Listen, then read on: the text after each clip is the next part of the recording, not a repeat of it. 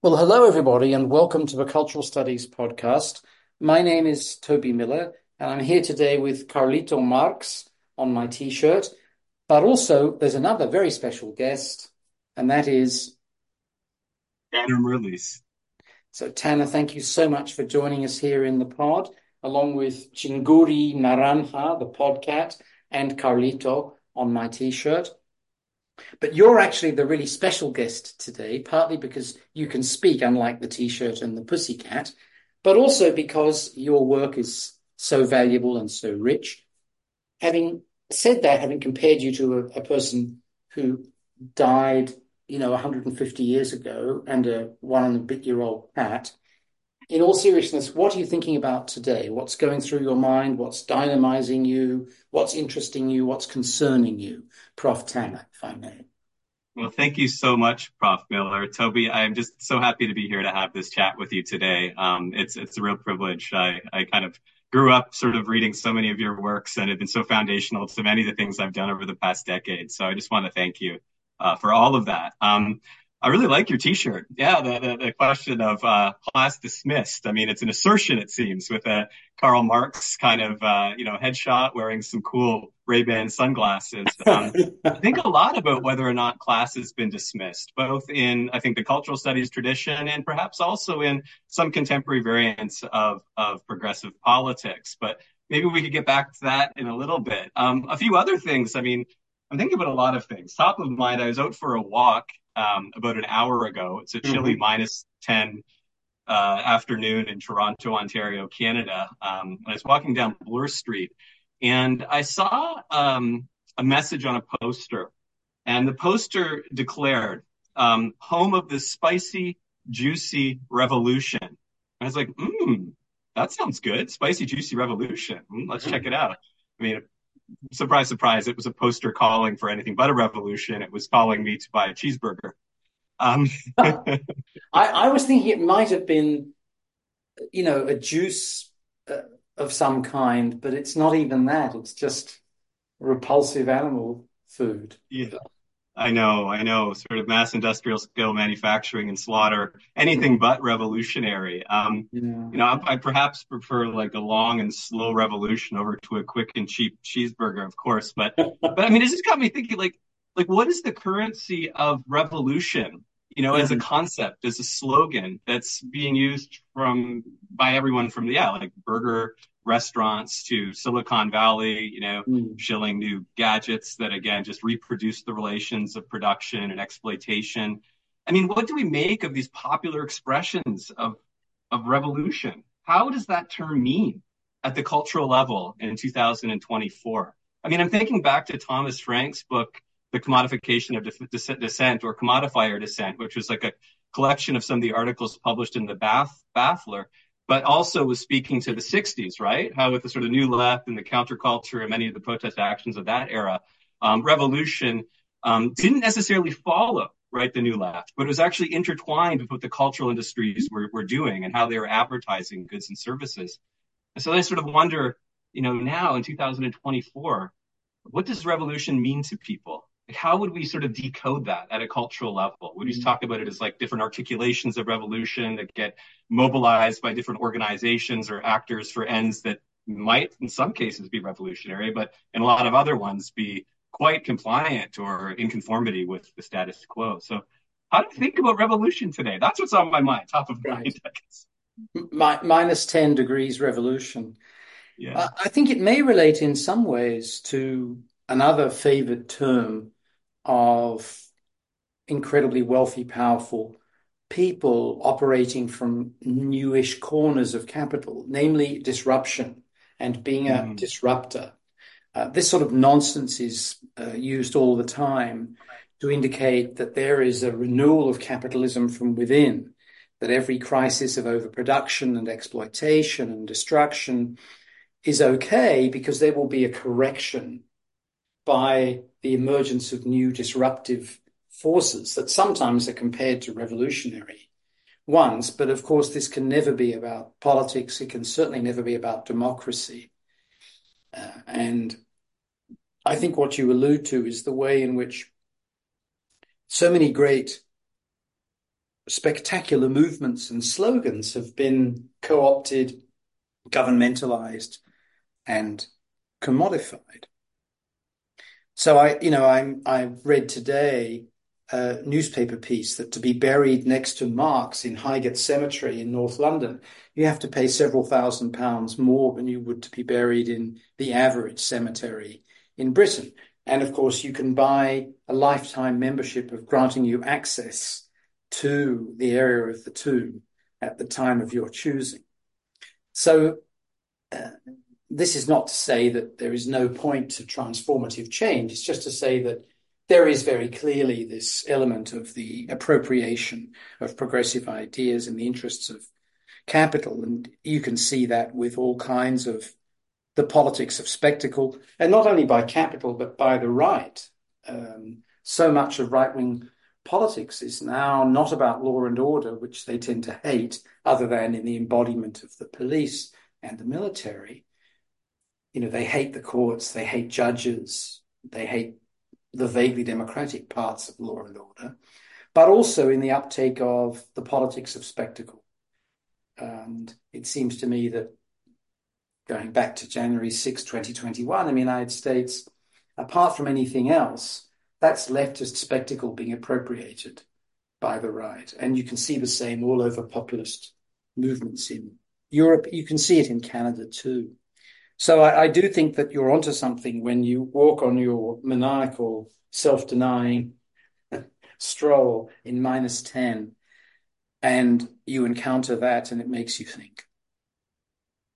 Ah, so I mean, I, I, think you're absolutely correct about the appropriation of the spectacle by the far right in a lot of its kind of street politics, but then also, of course, in what it is doing online to try to organize people's affect and consent to quite atrocious um, conspiracy theories and, and, also very hateful, destructive politics. Um, I, would like to talk a little bit more about that with you shortly, but I also want to circle back to that concept of disruption because it, it feels to me that the people that are speaking about disruption, again, are one, presenting that as a good thing. Disruption is always already good. It is going to be disruption for the better. There's an existing structure, a set of organizations or institutions, a regime, a governmentality, an old way of doing things that's in place. And we want to overturn it. And when we overturn it, it's going to be a better and different society. And the, the, the sort of falsity of that claim, for me at least, is that, well, there's not much that is bad necessarily that is being disrupted. So if I say, for example, well, let's disrupt the remnants of a social democratic welfare state and then privatize and commercialize everything with algorithms or apps that will allow the consumer to efficiently access uh, healthcare that now costs 27 times more than what a public service could have provisioned. That's a disruption, but it's certainly not a disruption for the better for most people. But a lot of the people that are talking about disruption in this way always sort of frame this in a kind of techno optimist kind of, you know, uh, framework. And I mean, maybe I'm wrong about that. I mean, maybe there are instances of disruption for the better. But what, what do you think? Like, is, is this just a slogan? I mean, used by finance capital and Silicon Valley startups to, you know, turn a profit? Or, or are there examples of disruption that we've experienced over the past 20, 30 years or so um, that have been positive? Uh, of the kind that they're describing, I think there's nothing positive about it. And of course, the classic moment for them is justifying the global financial crisis in terms of a necessary market correction through the disruption of a sort of decadent form of capital. But of course, in their eyes, the decadent form of capital is that inhabited by and allegedly created by the working class uh, in Southern California in particular, accepting the defrayment, is that a word, defrayal? Anyway, the deferment, let's say, in perpetuity of wage rises in line with their increased productivity by taking out absurd treble mortgages on home improvements that supposedly would eventually bring them not only a nice place to live, but a kind of financial nirvana when they cashed in. And so, you know, on the one hand, that was a necessary correction because of a problem with the ready availability of cash. And on the other hand, it was a smashing of working class desire and aspiration. And that sort of disruption these people that we're talking about love. The same with the technologists. So their argument is, you know, we have overcome the world of the material by bringing in the desideratum of the immaterial world. Uh, and the only way of seeing that as in any sense positively disruptive would allegedly be that it gives people greater pleasure. It makes for you know more efficient and effective forms of production in the interests of ordinary people, and it is environmentally less destructive than is the case with the extractive or manufacturing sectors. All of those things are manifestly untrue, but they are the things that are that are claimed. And I guess the other thing that happens with the claim of disruption is that it is overstretched anyway.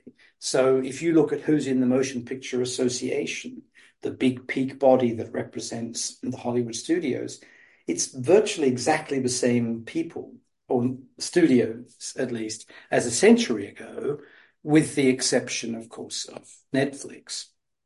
And if you look at the uh, major entities that are controlling the so-called social media. With one or two exceptions, they're the same that we've seen for 10 and 15 years. And if you look at the major software companies, it's the same. So the disruption in terms of the entry of those players into market politics is about fractions of capital engaging in conflict over intellectual property. And that's being played out really interestingly at the moment with artificial intelligence in terms of struggles over intellectual property that see traditional intellectual property holders not wanting a repetition of what happens to them when Google et al. came along, and so saying, we believe in regulation. And some of the mm, players like Microsoft that have major pecuniary interests in these new developments saying, we want regulation too, because they've got these ideas, they've got these trademarks, these copyrights, and God damn it, they want to enjoy them all the way to the bank and back. So we're seeing, uh, I think, the exposure of the fallacy of the idea of disruptiveness in terms of the circuits of power that continue to be ramified, uh, even as we're constantly seeing. Darling, please don't do that. Um, when he puts his paw on the glass of wine, that's a problem. When he puts his forepaws and his jaws around my elbow, it's mildly annoying. So it's a, it's a sweet kiss with some teeth. Right. Thirsty, darling. Anyway, sorry for the lengthy feline style answer, Prof, but that's how I see it. In Canada, for example, many of us think of this, as you know, in terms of all sorts of cliches, myths, shibboleths of it, in the sense of being the nice version of the United States, right? Sophisticated people more than in the United States, relatively gentle, thoughtful, innovative, but not vicious. And then, of course, we confront things like hockey. You know, I, I recorded a, a podcast with Rick Gruneau the other night, and some of his stories about Canadian masculinity would make anybody's hair, if they had a bit or not much, stand on end. So I'm interested in, in how you would see this in the Canadian context, which is only one of the ones in which you work. In terms of, on the one hand, traditional ideas of prairie masculinity, pioneer masculinity, and whiteness, uh, versus the idea of Canada as, you know, obviously many other things, but amongst those other things, a technologically advanced country? Hmm. I mean, I, I, I, I, of course can't speak for the nation, although Canada is sort of, sort of sometimes spoken for, um, you know, as a unity by some of the uh, professors that are, are, part of the communication and media studies field. And that's kind of also been a long tradition, right, in Canadian communication and cultural studies. The, the question of nation, uh, who we are, who we are not, what is this particular role of technology and media in building or connecting the disparate elements together into some unity that would then differentiate us, one from the British and then, of course, from the Americans. So this was a, a constant anxiety sort of going back to Innis and then McLuhan um, and very much carried through the long tradition of Canadian communication and cultural policy making, where one of the, the, the sort of significant justifications, right, was, was nation building. That was what nation cultural industries building.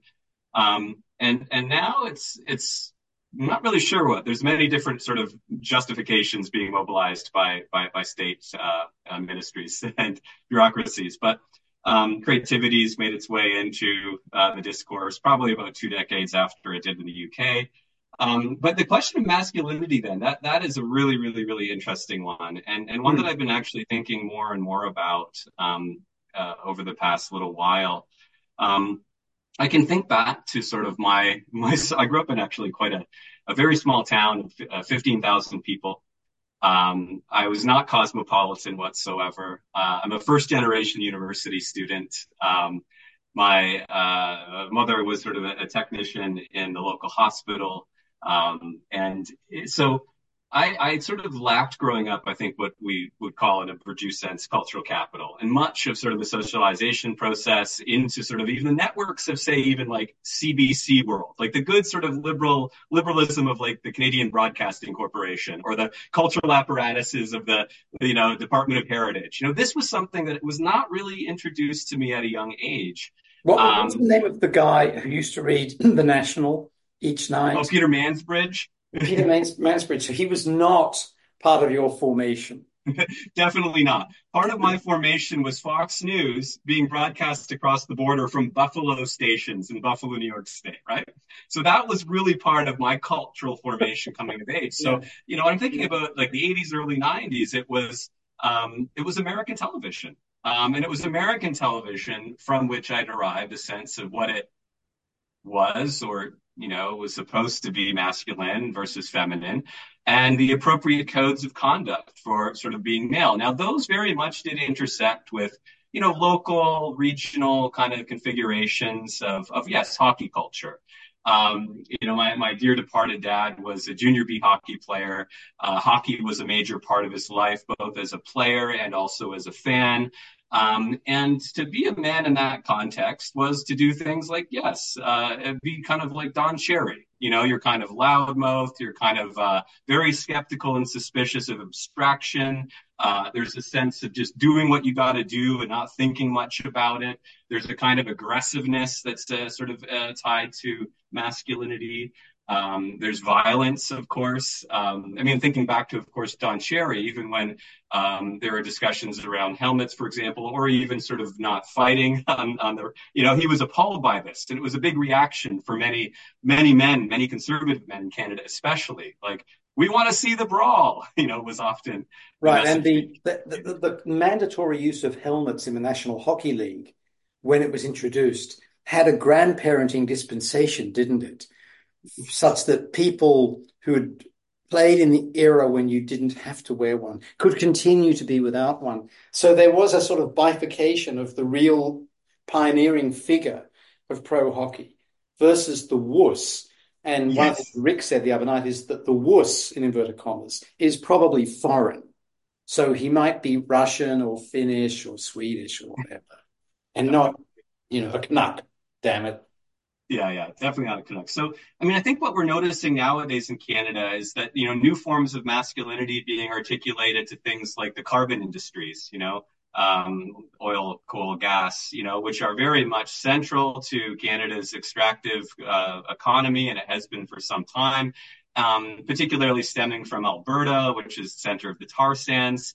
And every sort of move to try to rein in carbon emissions or even regulate what those industries and sectors are doing which of course are contributing to the catastrophe of global climate change as we know it in the Anthropocene or Capitalocene or whatnot, um, are, are sort of being rendered feminized. So it's kind of like real tough men in Canada drive big trucks, you know, roll coal, coal out of sort of, you know, the, the back. Um, people that are into electric vehicles, hybrid vehicles are again being framed by the conservative sort of petro lobby and attendant parties and politicians in a more feminized way as compared to real men that are invested in oil and um, need to sort of reproduce the conditions for extraction and refining oil for Canada and for the traditional man and for uh, the family unit that they are essentially positioned at the helm or head of. So there's this sort of reinvention of masculinity as articulated to petrol and oil and carbon. Uh, which is interesting. Then you've got an intersection of that with sport. Um, and hockey being, you know, uh, in particular, um, the, the, main sport that still sort of plays out dramas and performances of masculinity. And then also, um, there's kind of like this kind of strange, I'd say, like fantasy of nature or wilderness. Um, I mean, the fact is, people are buying very large trucks, and the advertising for trucks in Canada by the subsidiaries of American auto manufacturers like GM or whatnot um, will often present a Canadianized advertisement that shows a man in a plaid shirt, you know, driving a truck up a very, very uh, you know, tumultuous mountain cliff or something. When most people are driving their uh, trucks to Costco or Walmart, you know, in minus ten degrees. In minus ten. It's, it's worth noting for those who are not from the North American area region that most Canadians, not all by any means, but most Canadians, especially white Canadians, live within 50 miles of the United States. Yes. We're very much a border country, right? And we're completely integrated economically, uh, even geopolitically at the security level. Um, and of course, the longstanding issue of just the, the, cultural or media integration, and then what that means for a distinctive or differentiated national polity, where we can uh, be different, but at the same time also similar but not too similar because when we're too similar, we don't know who we are. so these are kind of often um, some of the operative myths in the narratives of nation in Canada. Um, and as they also get played out in media and cultural policy communities and formations, um, which is again provided a necessary counterbalance to you know, the total kind of ownership and control of the Canadian communication infrastructure and superstructure by US based mega corporations like Walt Disney and Google. Um, but they don't necessarily always, beyond carving out a space where workers and companies that employ workers in Canada um, do sort of utilize that space to create perhaps countervailing narratives or stories some of them can be sort of in a, you know, flagging the geographical or cultural particularism or regional particularism or maybe even uh, metropolitan particularism of the thing we called Canada. Um, but at the same time, a lot of the policy frameworks have also historically propped up a very oligopolistic telecommunications media system in Canada too, uh, where um, you have large conglomerates um, that are backed by arguments about national defense and protection that you know kind of offer pretty uncompetitive prices to consumers and also exploit workers and then sometimes spend much of the revenue on just acquiring american television shows anyway. So there's contradictions here you know? This is kind of a formation that we kind of love and hate all at the same time. We don't want to get rid of it at least people like me don't, but we also want to reform and modify it, perhaps. I mean, and this is always the problem, isn't it, with cultural nationalism? Whose culture, whose nation? Yes. Oh, I wondered if I could um, touch on a couple of themes that you've mentioned when you were chatting about masculinity. One is the environment, and the other is labor.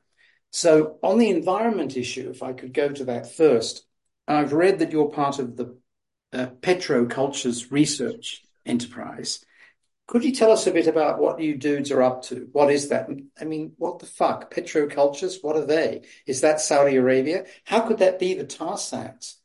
No, great question. I mean, this, this is something I, I just joined um, about a year ago, and, and, and very happily so. Um, one of one of my my colleagues uh, and, and, and recent collaborators locally is uh, Imre Szeman, who formed the, the Petroculture Research Group in relation to energy humanities is kind of a cluster of, of research. That, energy um, humanities, um, that's a term I haven't heard. Wow. Okay. Yeah, no, ch- check into it. It really, it really connects with uh, a lot of the excellent work that um, you and, and, and Rick sort of been doing for some time on greening the media and greenwashing culture, and also more broadly environmental communication and cultural studies.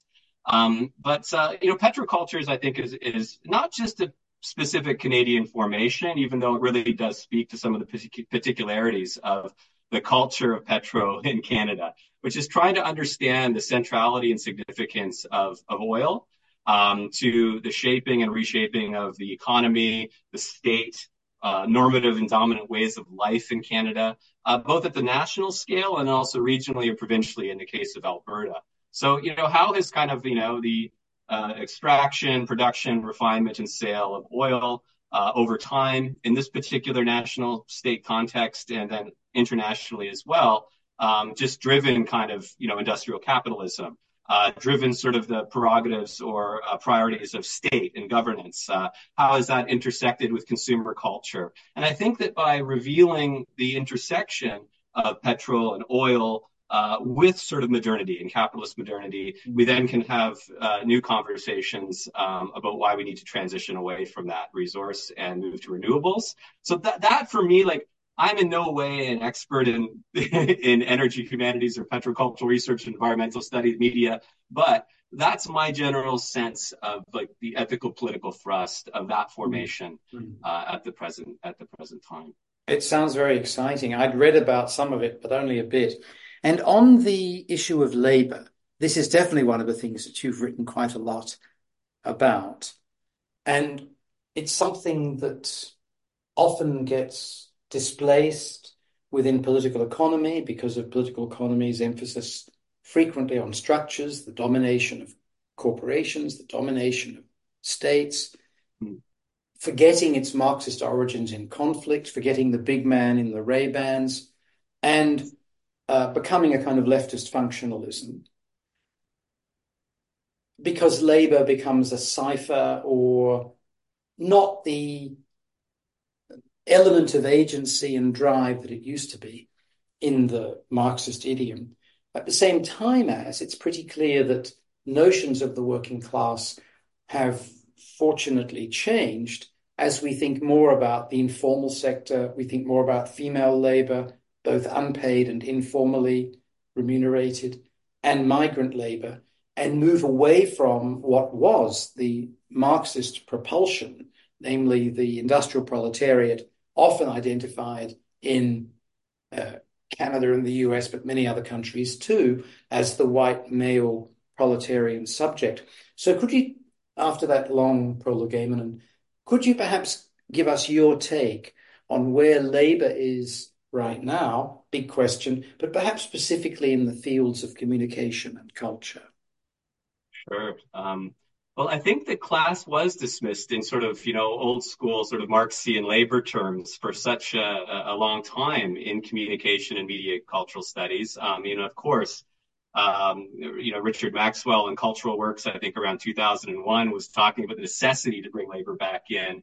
Uh, everything that you did around global Hollywood was talking about the new international division of labor, um, needing to study that. Uh, uh, Vincent Mosco, for example, kind of announced a, the sort of labor turn or sort of a return to labor after a work with um, Janet Wasko, I think in 1983, um, on the laboring of communication, and then sort of reviv- revivified that idea around 2010ish or so, I think, right? In a few articles um, and books. And subsequent to that, I think that the labor turn has actually been followed by uh, one or two generations of new common media and cultural studies scholars in very interesting ways. Um, because now I sort of time will go to sort of like a conference, whether that be sort of like, you know, IAMCR, ICA, or CCA in the Canadian case. And so many graduate students seem to be fixated on labor more than ever, more than I ever experienced when I was a graduate student, which is very, very interesting. Um, I remember when I was doing my graduate studies, class was dismissed completely and labor especially to talk about the study of like work and occupation and stratification and employer employee relationships and unions seem to be things that were just not top of mind for at least the generation of common media studies scholars that I came of age with. But I think we've seen a bit of a, a return and an expansion uh, over the past decade or so. That being said, I think that maybe when some folks hear the word worker, they still unfortunately imagine or visualize a like late 19th century, early 20th century industrial proletariat, you know, uh, working for a wage on a highly Taylorized, routinized, and standardized assembly line.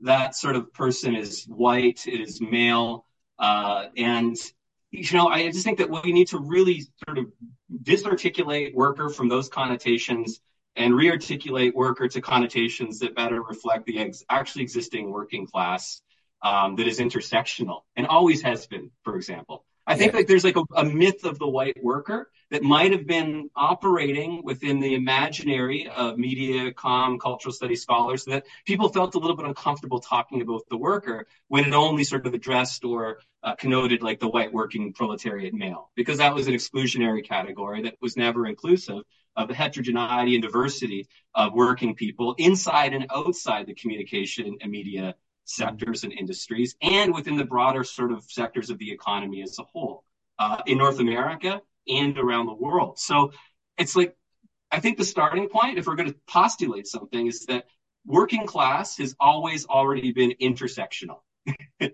it's never just been the white man subject, you know, as of history maker, even though in, in Marx's time, right, and then in sort of talking about the working class as the agent of history and the agent that needed to be organized either by itself through a project of self-emancipation or by a revolutionary vanguard in Leninist sense, of course, the working class was frequently addressed and imagined in those very circumscribed and limited terms, you know, gendered in a specific way, racialized in a specific way. Um, but when we at the same time, Toby, I don't know if we are good sort of like say historical materialists and we want to like study the history, say, of international socialism, we would go back to the 19th century and would see how many of the organizers of unions of, of, of, revolutionary social movements weren't talking about the working class in an exclusionary white male centric way. They were organizing many, many people. So within that tradition itself, so I think something happened whereby in, in academia, right, a certain notion of the working class was mobilized or was animating the imaginary working class politics and research, which normally, you know, made people feel a little bit uncomfortable. And I think what we've we've learned now, if we study history and look at the working class today, um, it's intersectional and always already has been. Um, so, I don't know. What are your thoughts on this? I mean, has a couple of my, uh, minor footnotes for people. Acronyms. You mentioned CCA, the Canadian Communication Association. IAMCR, which used to be the KGB Recruiting Center, International Association, used to be called for Mass Communication Research, now Media and Communication Research, and ICA, which used to be the recruiting center for CIA and still is, International Communication Association.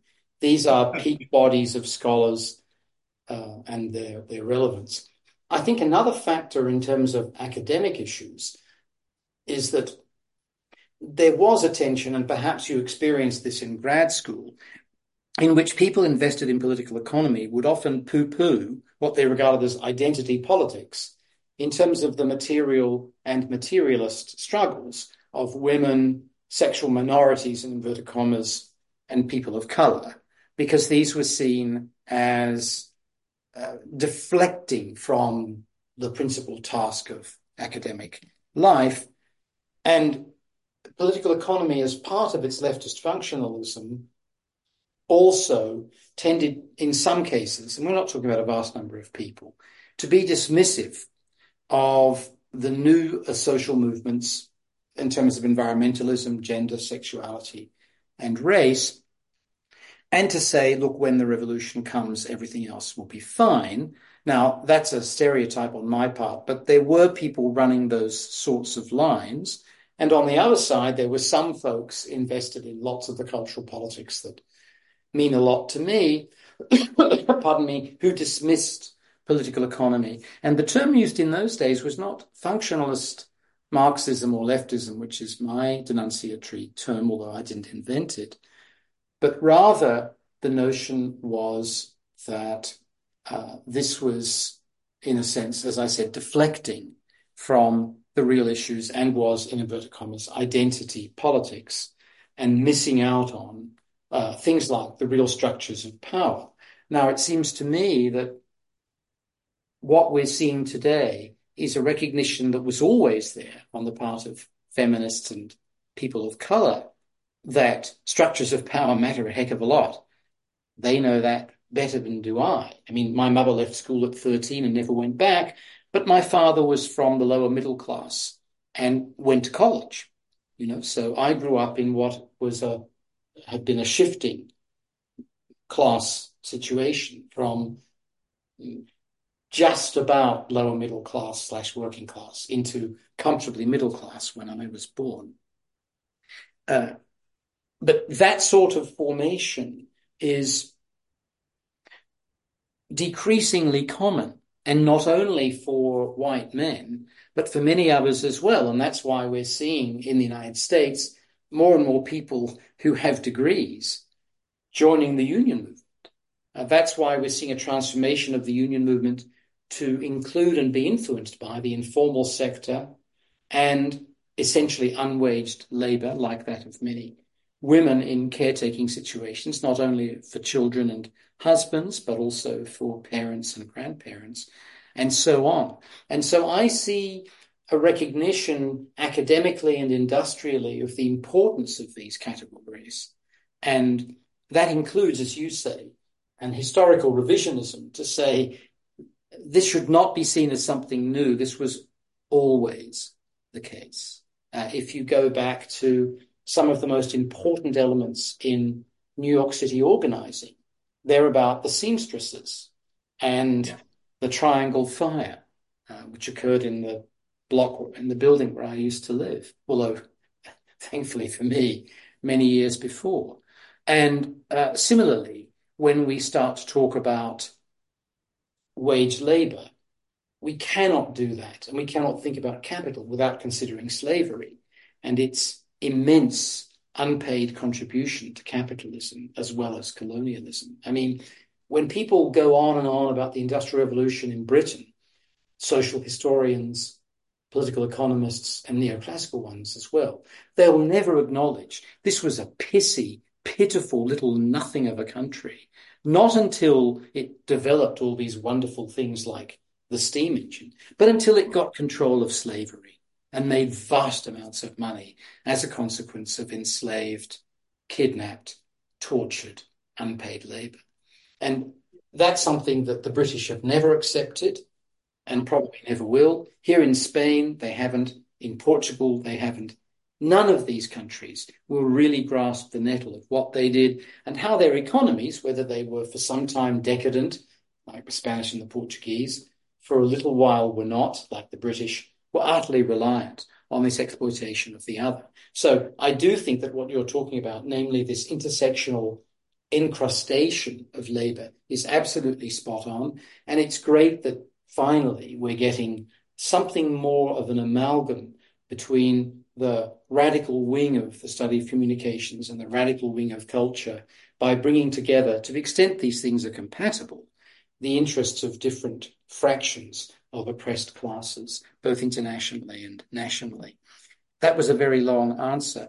I, I want to get back to your work if, if I could.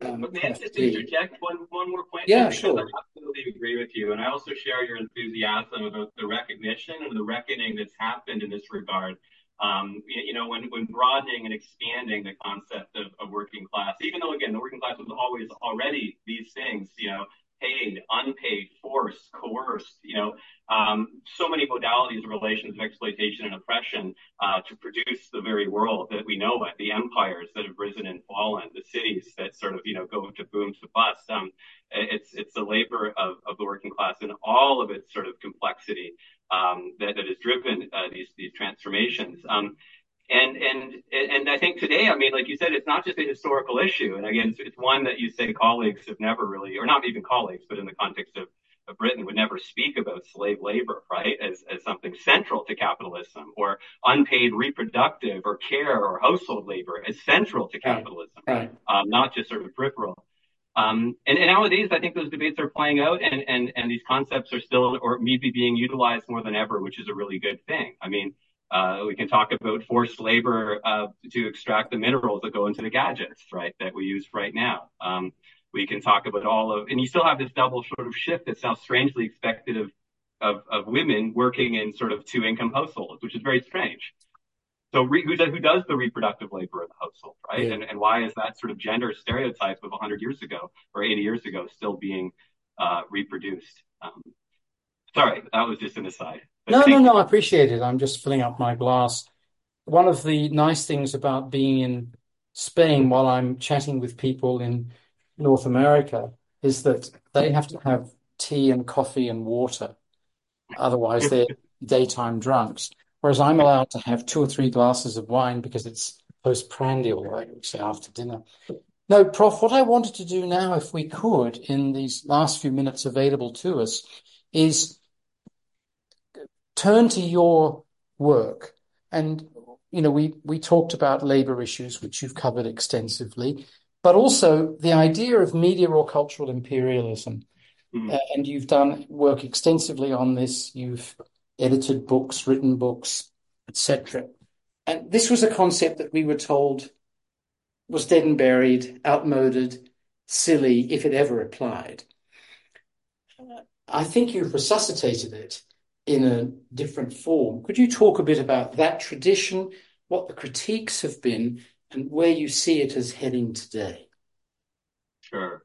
I think that it's important to historicize all of the concepts that we use in the present and also to reflect upon the, the, possibilities and limits of those concepts, both in analytical research terms, but also in concrete political terms. Um, and that's why sometimes I feel a bit ambivalent about what I've done with that concept for the past two decades or so. Uh, but I'll get to that in a moment. So, you know, the story of cultural imperialism, you know, starts with the national liberation struggles in the global south um, against one, the traditional colonial territorial empires of the West, you know, France, Great Britain, Portugal, others. And then also becomes used as a way to uh, address the neo-colonial or new imperial relations that are being forged uh, between post-colonial countries that have freed themselves from the fetters of the old Western colonial regimes with a bit of a hangover of those apparatuses still, and then the new emerging uh, American empire, which um, I hope that we can now take as a historical and social fact and not something that's just a slogan or something to be denied. Um, because I think that the denial of empire has been a consistent component of uh, much of um, historically American historiography. And unfortunately, communications and media studies to some extent, whereby scholars would look at what, you know, Herb Schiller uh, was writing about um, in 1969 or 1973 or 1991 or 2001 yeah. and just say that's just like a curmudgeonly crank Marxist term, you know? Empire, imperialism, we don't live in a world of empires and imperialism. We live in a new world of globalization or complex interdependency and time-space differentiation or new sort of, you know, hybrid sort of exchanges between post-national configurations that at once exist above the territorial borders and sovereign regulatory and governmental regimes of states, but also below them and all these kinds of formations. Now, of course, community and cultural and identity um, is not contained by any one nation, state, or territory, and there are definitely fusions and hybridizations and forms that exceed and extend in all kinds of directions. But to say that the nation state disappeared, uh, I think was one of the biggest errors of a lot of work being done in the 90s. I think it was more of a hope. And it was a good hope. I mean, wouldn't it be nice if we could move away from this Westphalian system of strange compartmentalizations of economies and cultures and polities and peoples and bodies within these borders? Like it's, it's not been a very, you know, good formation on the whole in terms of uh, uh, universal human emancipation. But but that's kind of the unfortunate structures of the world we live in. So I think the thrust of a lot of globalization theory in the 90s, at the end of the Cold War, with the collapse of the Soviet Union, was very optimistic and maybe trying to think through how we could build a different type of world order that would be capable of solving the problems of the planet outside of just a nation state framework. And I think that thrust and that ethos is still absolutely essential.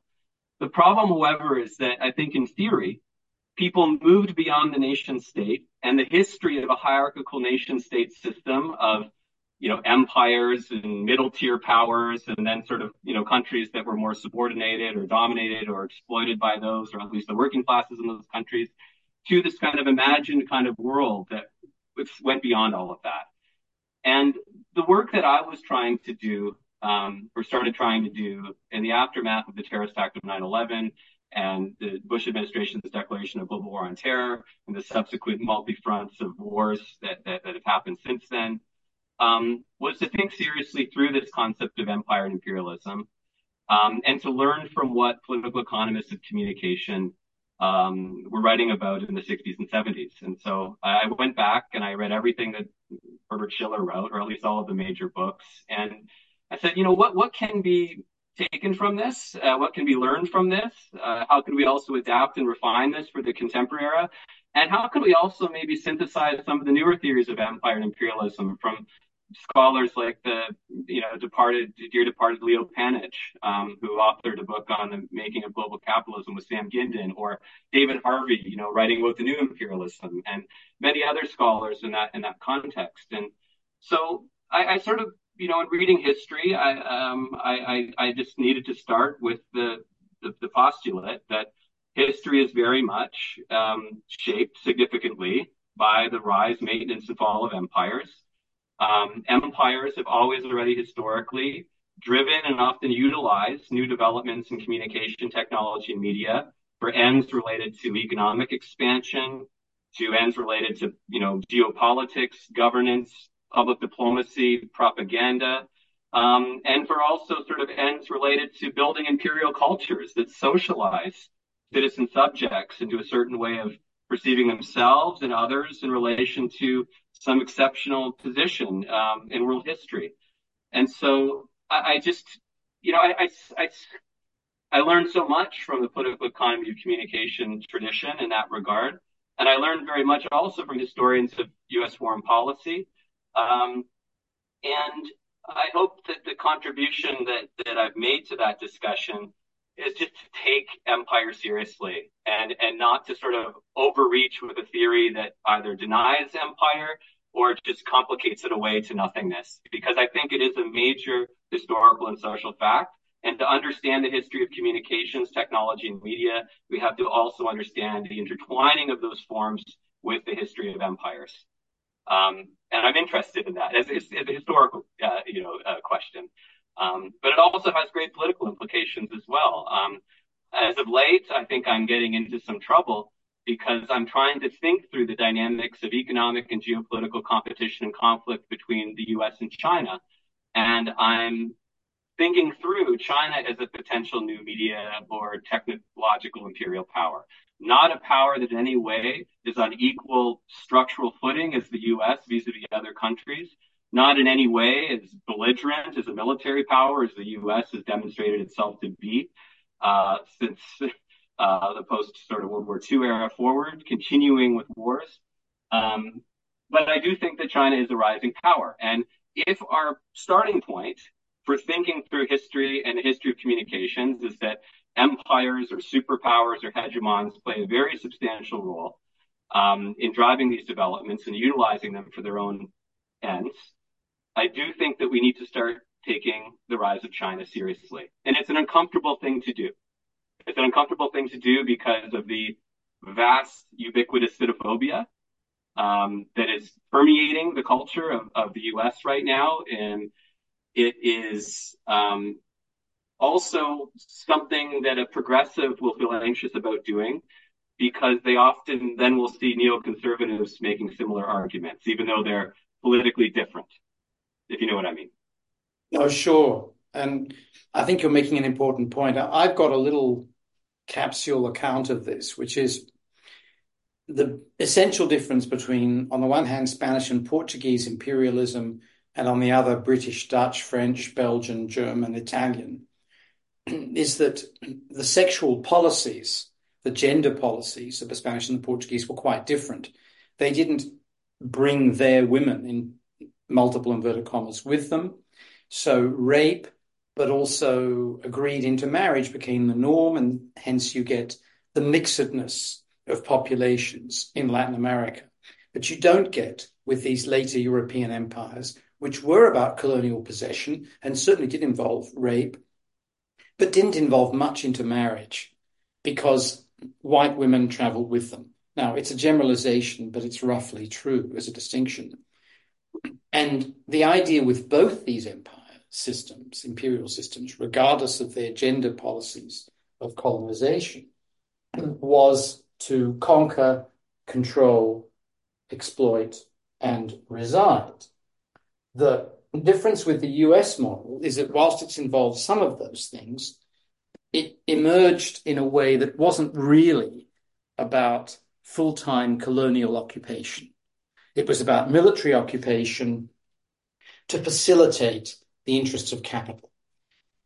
The Chinese learnt from the folly of the decadence of the European models have picked up on the Yankee model and have, in a sense, refined it further in order to be uh, a mixture of a military presence, but not like the United States, and not a donor, but a business partner. So they've got the neoliberal claptrap in their claws in a way that the US never did.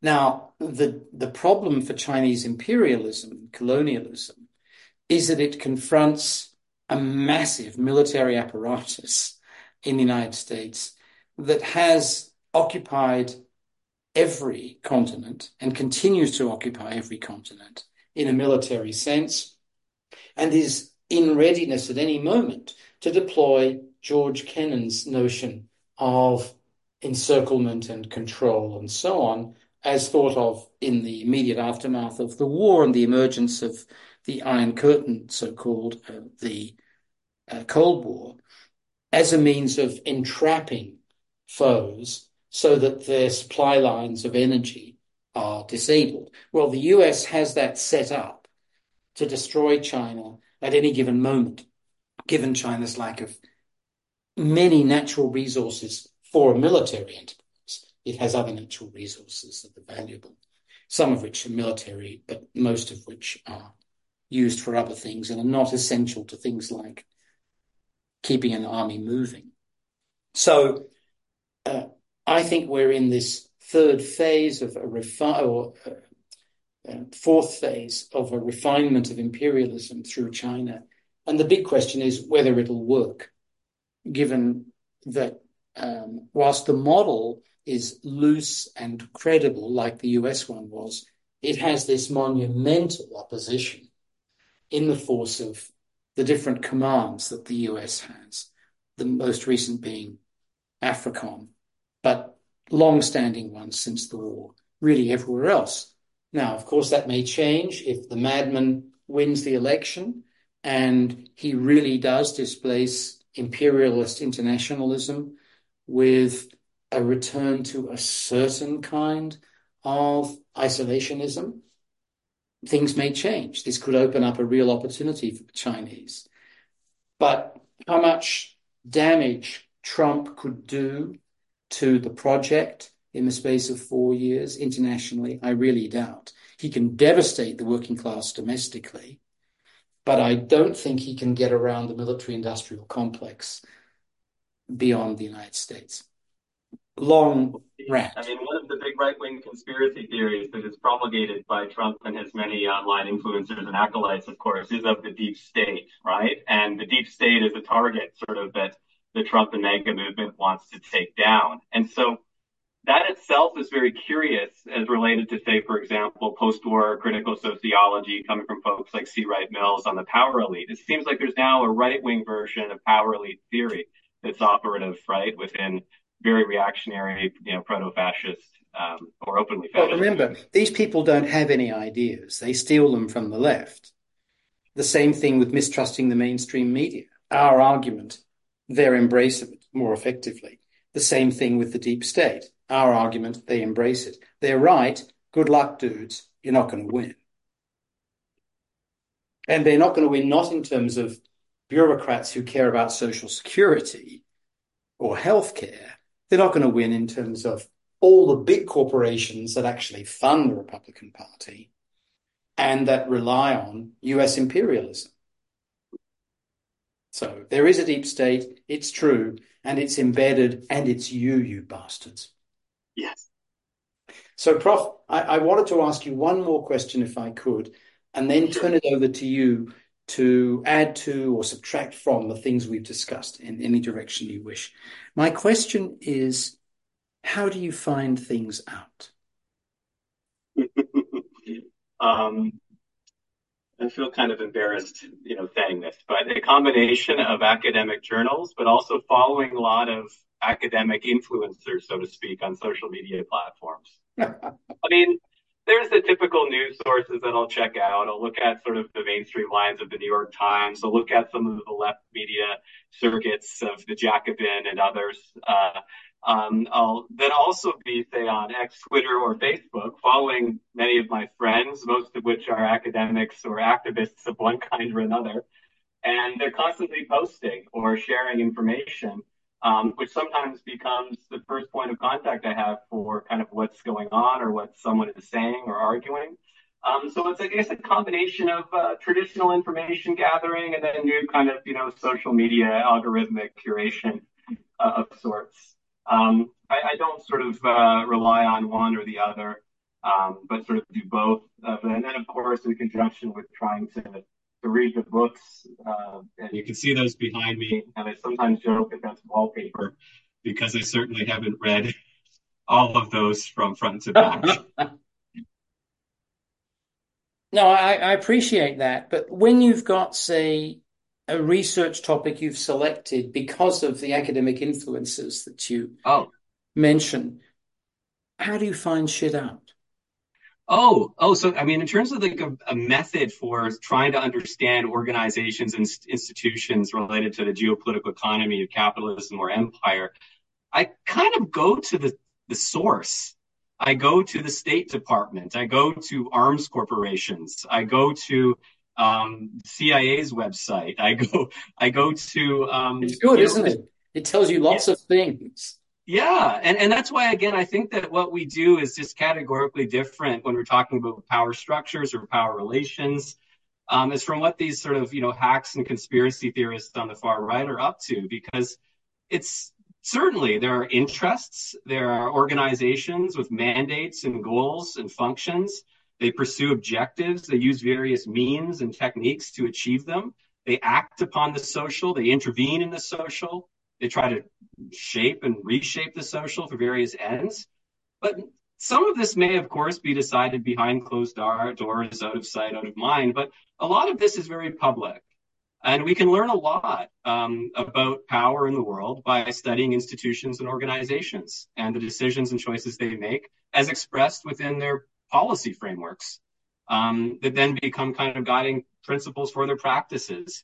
I go to Google's website. I go to Walt Disney to see what Walt Disney's saying about equity, diversity, inclusivity, and sustainability. And, you know, and, and it's not saying that like a corporate annual report is like the starting point and end point for research. But it is a very, very significant source of information that we can then analyze and interpret based upon the concepts that we are choosing to utilize in our projects. Does that does that uh, does that seem sensible, Toby? Yes. No, thank you. I think that's very clear. And uh, financial journalism, I guess, would be another source. If you think of oh.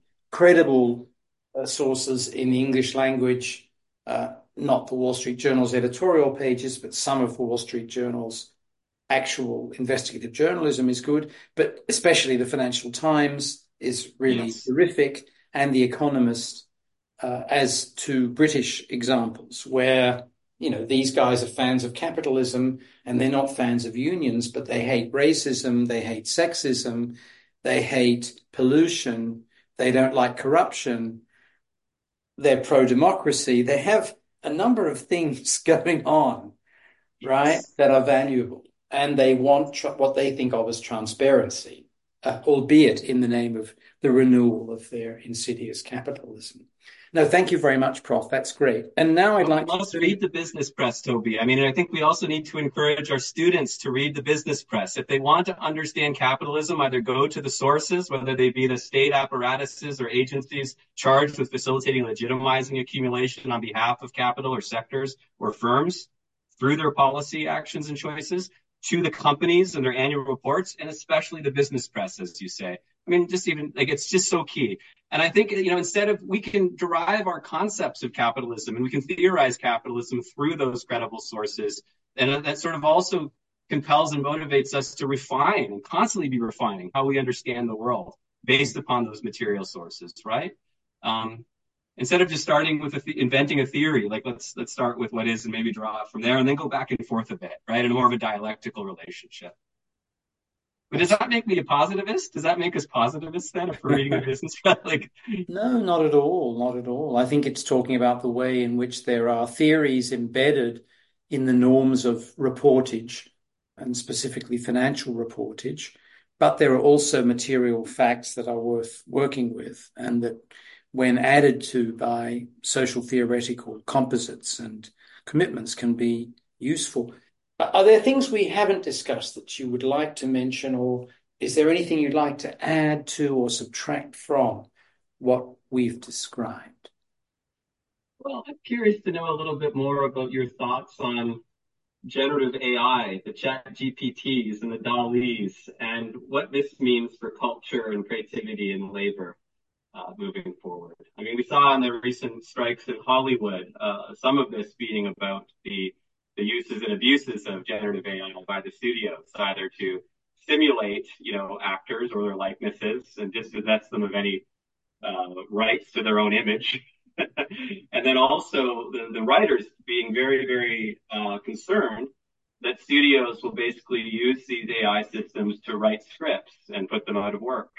So I'm just thinking through these questions more as of late, you know, the automation of creativity, of culture, um, what that means for the industry, what that means for labor, and what are the countervailing forces in society that might try to put the brakes on a bit, and if those brakes are even possible to press down at this stage. Well, I think to answer as quickly as I can, in terms of Hollywood unions, because they took over the management of things like retirement and healthcare on behalf of the studios, they are deeply encrusted in the motion picture industry, as broadly described, the screen industries. It's not worth it for capital to try to bust those unions. They'll fight with them over important details, over secondary accumulation, but they don't want to bust them because there's a union bureaucracy that keeps workers alive that the studios don't want to have to run and never have wanted to run since the Second World War. So I think that's why you get these glimmers of hope in the US union movement in the fields of entertainment, particularly Hollywood and also sports. When it comes to the broader question of artificial intelligence, I had an interesting conversation earlier today in a podcast with Göran Bolin, but I've talked to other people about this a little bit in other episodes. And the way it is playing out for me is, in one sense, entirely expected and historically ordinary, which is a crazed dynamic that oscillates between this is the beginning of everything, it's wonderful, it's disruptive, it's revolutionary, and it's going to make our lives better, versus oh, good grief, this is the end of life as we know it, our children and grandchildren won't have jobs. It's a further you know, stake in the heart of the educated middle class, the cognitariat, is going to become the precariat. Good grief. Right. And those of us who are interested in the history of communications technologies will realize, ho hum, we've heard all this before. It goes back 100 years, 200 years, 300 years. Every time there is some sort of innovation, be it print technology or the transistor radio, this is both the liberation and the opportunity for all, or the nightmarish conquest of independence and freedom and good ideas. So that, I think, encourages people who know that history to be skeptical of a fundamental transformation. What I think is worth watching, and this gets back to the issue of the sovereign state, and its sticky indexicality to which you referred earlier. In terms of those clashes of corporate interests and class interests that I adumbrated during our conversation, namely traditional intellectual property holders, copyright capitalists, like the studios, versus nuance, the software people, and the gatherers of information via surveillance like Google and Facebook and Instagram and TikTok. So I think the fact that they're briefly almost allied in a desire to make sure there are no other entrants to their pissy world of their artificial intelligence and what it might do both to the software and the hardware that they're developing, but also to the texts, the content that they own historically and are continuing to develop. I think that that alliance will continue. We'll see more regulation, regulation in the interests of capital, and that regulation when it comes to things like the interests of the LA working class, because of the historic strength and the embeddedness of unions, will not be entirely disabling. But that doesn't mean anything for the huge part of the Hollywood working class that is in Canada uh, and other countries, but most spectacularly Canada. It doesn't mean anything for the people who are ancillary to the key labor unions. So the people who are doing carpentry, who are drivers, who are caterers, who I think are going to be increasingly vulnerable. And it doesn't do anything for the discourse of national cinema, for example, or national television that is meant to be a counter to Hollywood, whether that is in Australia or Italy. When it comes to the core issues of the impact of artificial intelligence, I suspect its biggest impact will be in manufacturing because of the diminished need for waged proletarian labor, which is something that has already been felt in things like the car industry for some time. Robotic labor displacing low wage human labor because it can be amortized quicker. And when it comes to some somewhat banal, as in low paid elements of textual labor, I think the implications are bad. There will still be, guess what, high priced surgeons and attorneys, but attorneys' clerks and surgeons' helpers, not so good a story. So I think we're going to see, you know, the less endowed with cultural capital aspects of the cognitariat really having a bad time. And those with more control over the means of production, like surgeons and uh, high priced barristers and solicitors in the Anglo iteration, basically letting this pass them by. The sorts of hysteria we're seeing in academia at the moment, oh, good grief, all these scientific proofs are lies. And worse, our students are, they're not only not reading our important books and articles that we try to flood them with, but they're not even writing anything. That sort of anxiety that people understandably have, I think could be gotten around. And I think it's not a new anxiety. It's been almost 40 years since I encountered the trade in essays in universities.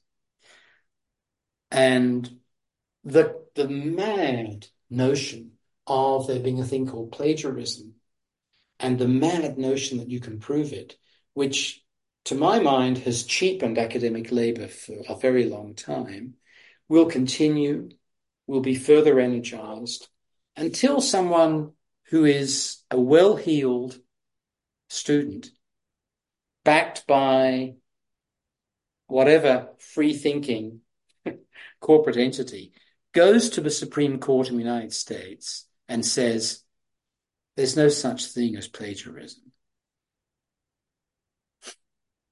That would be a disruption, wouldn't it?